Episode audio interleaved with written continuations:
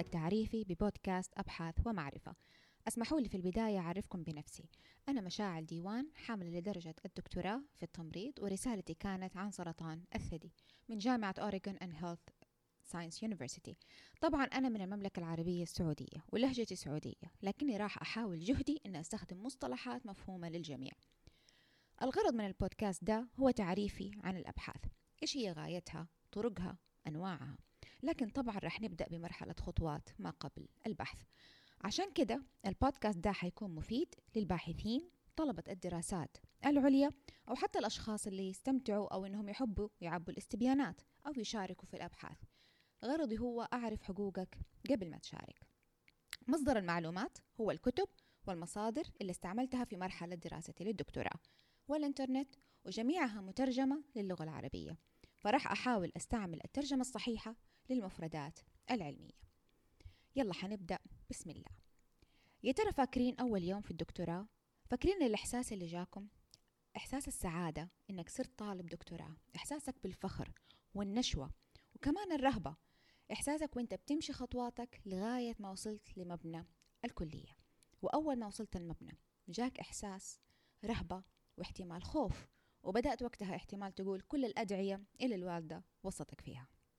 بعدين قابلت زملاء الدراسة وبدأت تحس بالخوف، لأنك في اللحظة دي طلعت من مرحلة الأماني ودخلت في المرحلة الجدية اللي تتطلب عمل وجهد متواصل.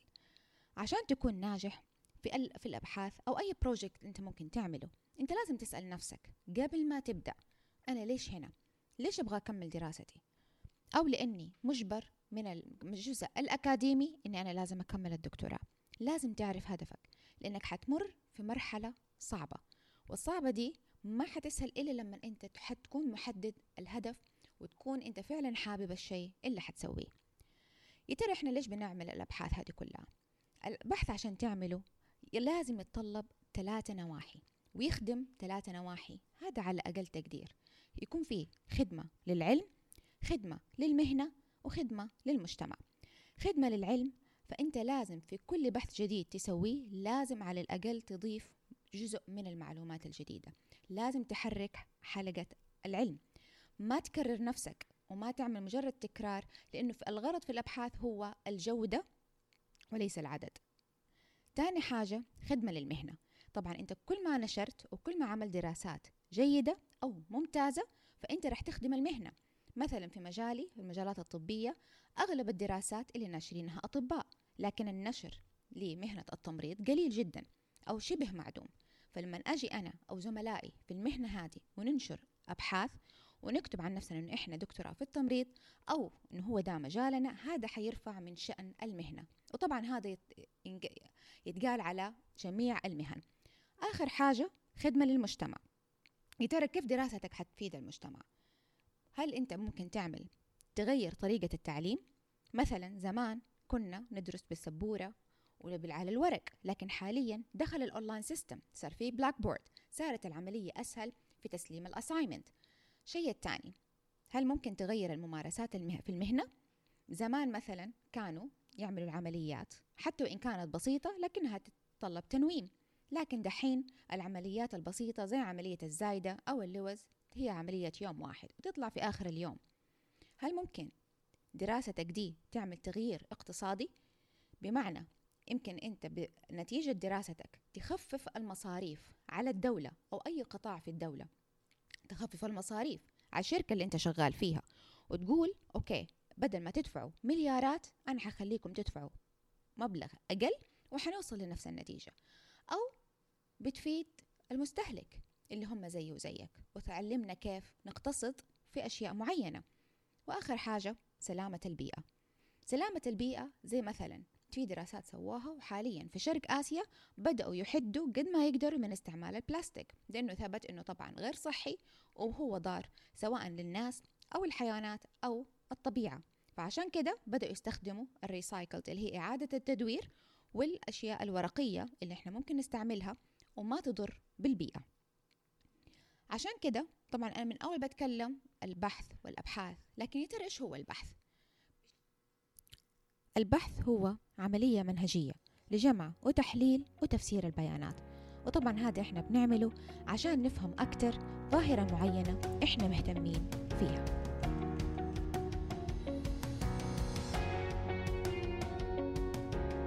للناس اللي كلها فضول إنها تتعلم شيء جديد، الناس اللي حابة إنها تبحر وسط الصعاب عشان توصل للحقيقة إلا في آخر الطريق، ولإني زيكم أحب العلم واستمتع بجلستي في كرسي الدراسة، راح أهديكم البودكاست ده اللي يتضمن خلاصة تعريفية بالأبحاث العلمية، بودكاست علمي والأهم إنه باللغة العربية.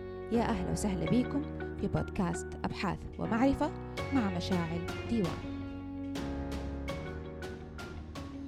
في الحلقة الأولى من بودكاست أبحاث ومعرفة حاجة يتكلم عن من فين تجيب الأفكار البحثية.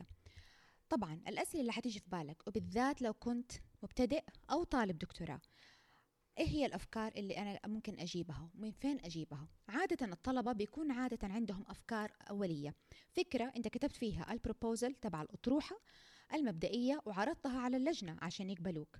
طبعا في أغلب الطلبة في فئة كبيرة ممكن يكملوا على نفس الموال ونفس عفوا طريق فكرة البحث، لكن الفكرة هذه ممكن تتغير بسبب عوامل كتير. ممكن تجيب الأفكار هذه خلال قراءتك لأفكار قبل كده، مثلا أوراق أدبية، وفي نهاية كل ورقة أدبية أو إنها عفوا مو ورقة أدبية بحث صار قبل كده، هتلقى في النهاية في الفيوتشر ريكومنديشنز اللي هي اقتراحات الباحث اللي قبل كده وقالها اقتراحات للأبحاث الجديدة.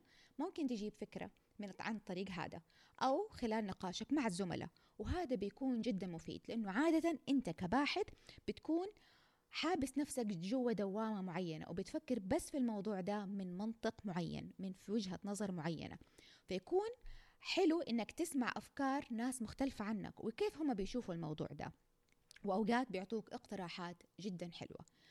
طبعا آخر شيء المؤتمرات، المؤتمرات ونفس الحاجة زيها زي لو جيت قريت ورقة علمية، نهاية المحاضرة الباحث راح يعطيك فكرة وإيش هي الأفكار اللي ممكن أنت تسويها في المستقبل. دحين مثلا جاتك عشرة أفكار وكلها حلوة، يا ترى كيف تحدد أي بحث أسويه في البداية أو بالذات في مرحلة الدكتوراه؟ هتحوس وهتلقى نفسك دي الفكرة حلوة، دي الفكرة حلوة، دي الفكرة حلوة، وتبى تسوي كل حاجة. هنا يجي دور المشرف، ولو كان المشرف تبعك ممتاز راح يوجهك وراح يعطيك أفكار. الأفكار هذه مثلا حاجة يقول لك الفكرة الأولى تحتاج من سنة لسنتين بالكثير ثلاث سنوات عشان تقدر تكملها، لكن الفكرة الثانية والثالثة هتحتاج من خمسة لعشرة سنوات. أنت كطالب إذا كان وقتك محدود طبعا ما تقدر تجلس من خمسة لعشرة سنوات إلا لو أنت تبغى طبعا، لكن يفضل أنك تاخد دراسة وقتها أكثر. العامل الثاني هو عامل المادة، هل عندك فند؟ هل عندك فلوس؟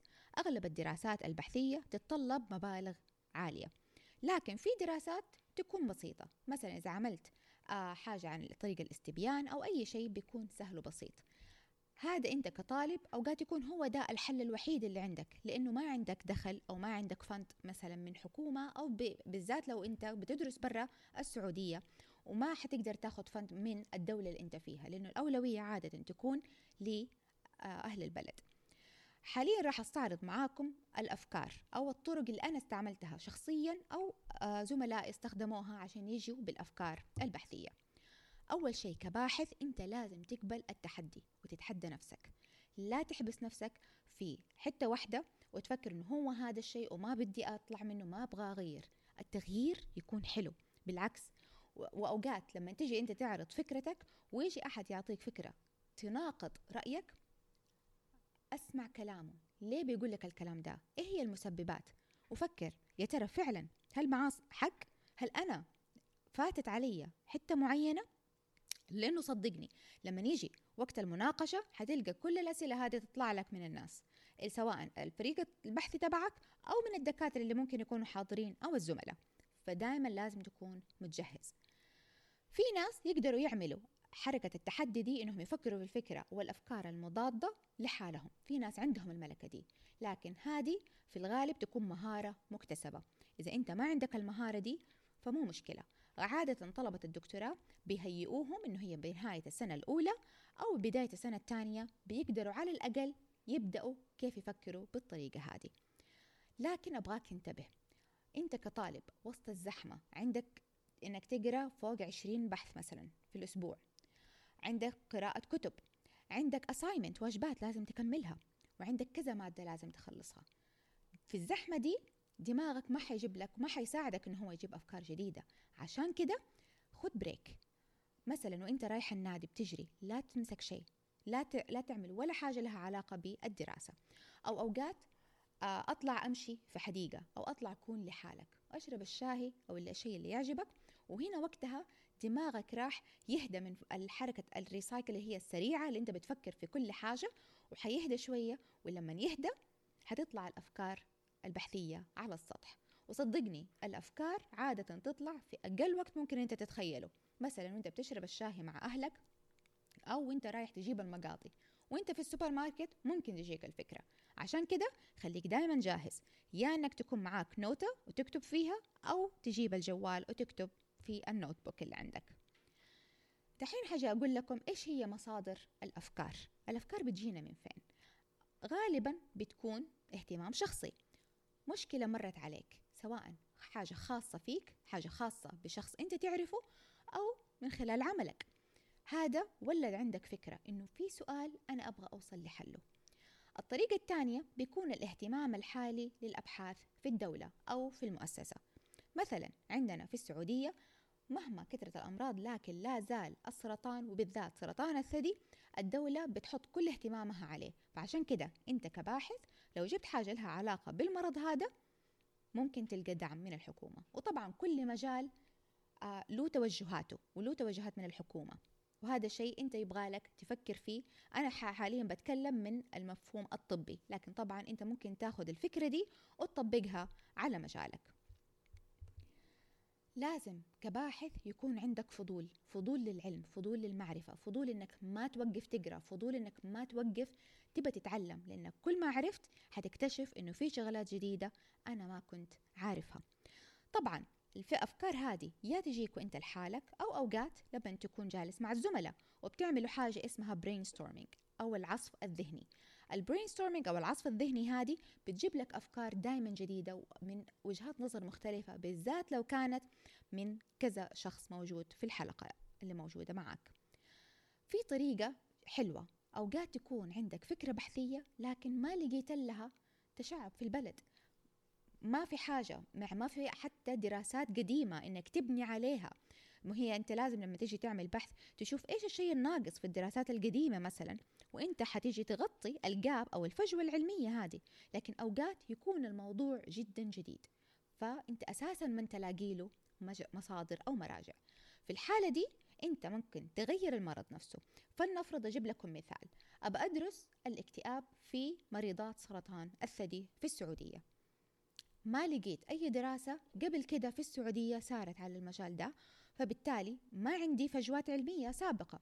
فأنا ممكن هنا أعمل تويك بسيط أو تغيير، وأشوف مرضى الاكتئاب مثلا، نسبة الاكتئاب عند المرضى في سرطان القولون في السعودية، هو أكيد ما هو نفس المرض لكنه من نفس الفئة. ما لقيت أقوم مثلا أروح للدول الثانية، طبعا أقرب دولة عندنا مثلا دول الخليج.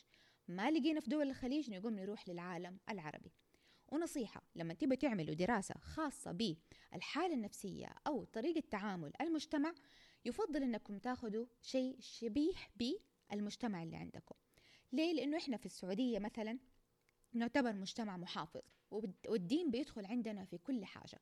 فلو جبت ورحت لدراسة مثلا صارت في أمريكا أو صارت في أوروبا، بحيث إن هم يعتبروا طبعا عادة بيفصلوا الدين عن الأشياء الحياتية الخاصة، ممكن ما نلقى التوجه ده، وما نلقى الحل اللي إحنا ممكن يرضينا أو يكون ملائم للمجتمع اللي إحنا فيه. فعشان كده نصيحة، هذه رأيي الشخصي، إنه أنت تاخد حاجة لها علاقة بنفس المجتمع اللي أنت فيه.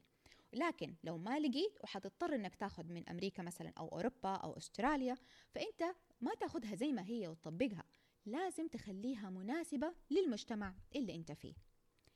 دحين مثلا جيت وحددت المشكلة وقررت إنه هذه المشكلة هي دي اللي حسوي عليها بحثي، يا ترى كيف أبسطها؟ لو جيت أنا قلت مثلا الاكتئاب في سرطان الثدي، يا ترى هل سرطان الثدي اللي هم بياخدوا كيماوي، ولا بياخدوا إشعاعي، ولا اللي هم في البداية من المرض أو في أواخر المرض؟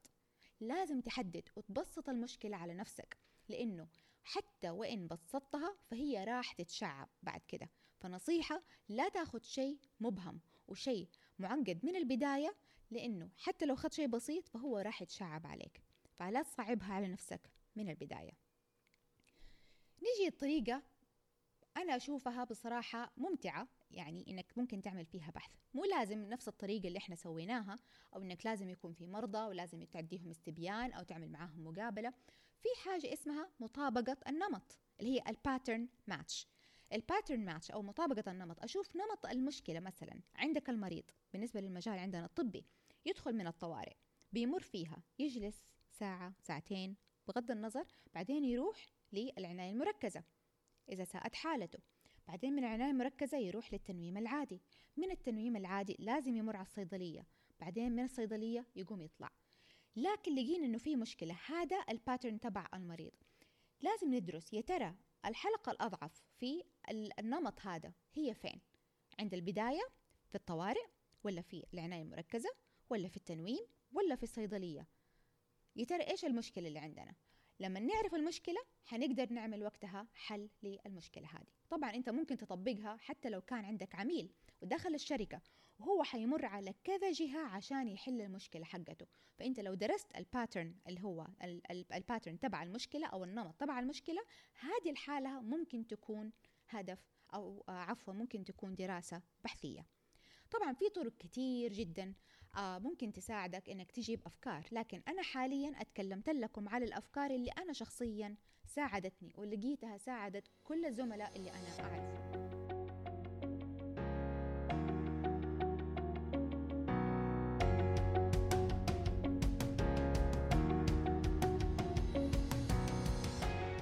في ملخص الحلقة الاولى اتكلمنا عن كيف لازم تتحدى نفسك، وإنك لازم تقبل التحدي من الأشخاص اللي قدامك وتفكر في وجهة نظرهم. تاني شيء لازم يكون عندك الفضول اللي ما ينتهي، إنك دائما تبغى تتعلم أكتر، وعمرك ما حتوصل للنهاية. كل ما تعلمنا أكتر كل ما اكتشفنا إنه في شغلات جديدة في العالم نبغى نعرفها. كيف تجيك الأفكار؟ وإنه الأفكار عادة بتجي من المشاكل الحالية الموجودة في المجتمع. مو لازم تكون فكرة كبيرة، لكن ممكن تبدأ بفكرة صغيرة وتلقى لها حل، والحل هذا زي ما قلنا قبل كده لازم يكون له تأثير على العلم، على المجتمع، أو على أنه هو يحسن من مستوى المهنة اللي أنت فيها. لازم تعرف مجال بحثك وإيش اللي موجود في بلدك، ولو ما كان موجود فإنك ممكن تروح دولة تانية وتقتبس الأفكار اللي هم عملوها، إيش اللي عملوه وإيش اللي تجنبوه وليش تجنبوه، وبعد كده تقيس وتشوف النتيجة سواء نجحت أو ما نجحت، وإيش المسببات اللي خلتها ما تنجح أو المسببات إنها نجحت، وتبدأ تقيم. هذا جدا مهم. آخر شيء بسط المشاكل اللي موجودة، لا تخلي أي حاجة معقدة وتبدأ. مثلا مو لازم تبدأ بمشكلة بحثية على مستوى الدولة كاملة، ممكن تبدأ على مستوى مؤسسة أو على مستوى مدينة، لكن لو بدأتها على مستوى دولة من البداية كده فاحتمال راح تتشعب وتلقى نفسك في متاهات كتير، وبالذات أنت كطالب دكتوراه ما عندك بصراحة الوقت أنك تعمل الشيء ده. بإذن الله لما تتخرج حيكون عندك العمر كله أنك تعمل اللي نفسك فيه. في النهاية برضو قلنا، عفوا مو في النهاية، هذه النقطة اللي قبل الأخيرة، نمط المشكلة. فكر في النمط كيف بدأت من البداية للنهاية، وإيش الباث أو الباترن تبعها زي ما قلنا، من البداية لما بدأت المشكلة حقتك لغاية ما وصلنا لآخر حاجة. هذه الحالة ممكن تكون مشكلة تقدر تتطرق لها في البحث تبعك. الحلقة الأولى، وطبعا أتمنى أنها تكون أول حلقة عجبتكم، وعلى الأقل غطت أشياء مهمة في البحث، أتليست إنها غطت بعض الأفكار اللي كان ممكن تجيكم أو التساؤلات. أتمنى أنها زي ما قلت تكون عجبتكم، ولو عجبتكم أتمنى أنكم تشاركوها مع الناس اللي ممكن يكونوا مهتمين بالأبحاث، وتعطوني رأيكم على قناة يوتيوب عفوا على قناة تويتر أبحاث ومعرفة، أو على قناة الفيسبوك أبحاث ومعرفة، وكمان على الإيميل researchandknowledge1 at gmail دوت com. كان معاكم مشاعل ديوان.